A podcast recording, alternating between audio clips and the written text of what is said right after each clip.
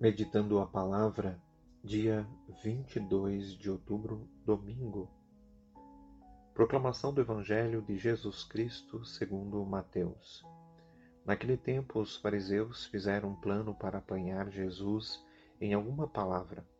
Então mandaram os seus discípulos, junto com alguns dos partidos de Herodes, para dizerem a Jesus: Mestre, Sabemos que és verdadeiro e que de fato ensinas o caminho de Deus.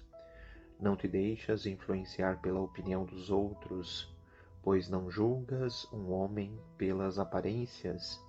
Dize-nos, pois o que pensas? É lícito ou não pagar imposto a César? Jesus percebeu a maldade deles e disse: Hipócritas, por que me preparais uma armadilha? Mostrai-me a moeda do imposto. Levaram-lhe então a moeda. E Jesus disse: De quem é a figura e a inscrição desta moeda? Eles responderam: De César. Jesus então lhes disse: Dai, pois, a César o que é de César e a Deus o que é de Deus. Palavra da salvação. A Deus o que for de Deus. Os inimigos de Jesus armaram uma cilada para pegá-lo em um flagrante público, para poder acusá-lo e condená-lo.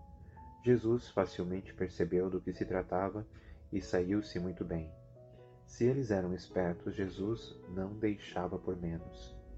A César o que for de César e a Deus o que for de Deus. É uma das palavras de Jesus mais conhecidas e citadas. A moeda em circulação tinha gravada a figura do imperador romano e os títulos divinos que lhe conferiam.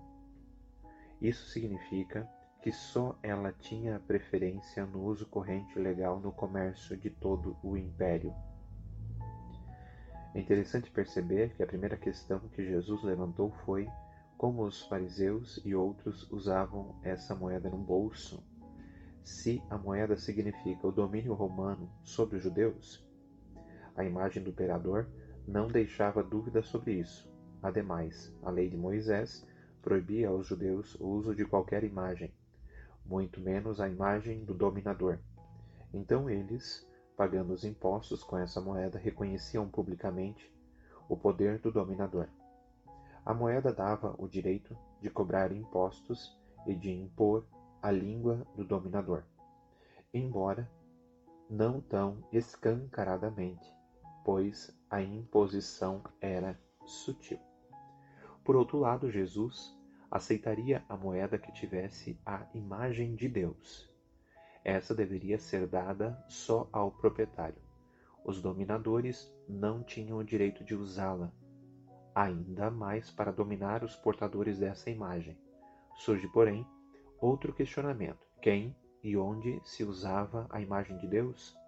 A Sagrada Escritura responde que a imagem de Deus estava gravada na pessoa humana, criada como imagem e semelhança de Deus. O povo de Deus havia feito uma aliança com Deus, de maneira que eles se tornaram o povo de Deus e ele o Deus do povo. Portanto, a pertença do povo era de Deus. Ninguém poderia usurpar para si o povo escolhido. Jesus mostrou com toda clareza que o povo pertencia a Deus por livre decisão. Essa pertença do povo a Deus não era a força conquistada com armas. Essa pertença é, dependia da livre aceitação do povo. O símbolo dessa pertença eram as tábuas dos Dez Mandamentos. Portanto, o povo não dominado por Deus, mas muito amado por Ele, apaixonadamente amado, recordando uma reflexão que foi proposta pela aliança do povo de Deus, que era livre, soberano e estabelecido sobre sua própria casa.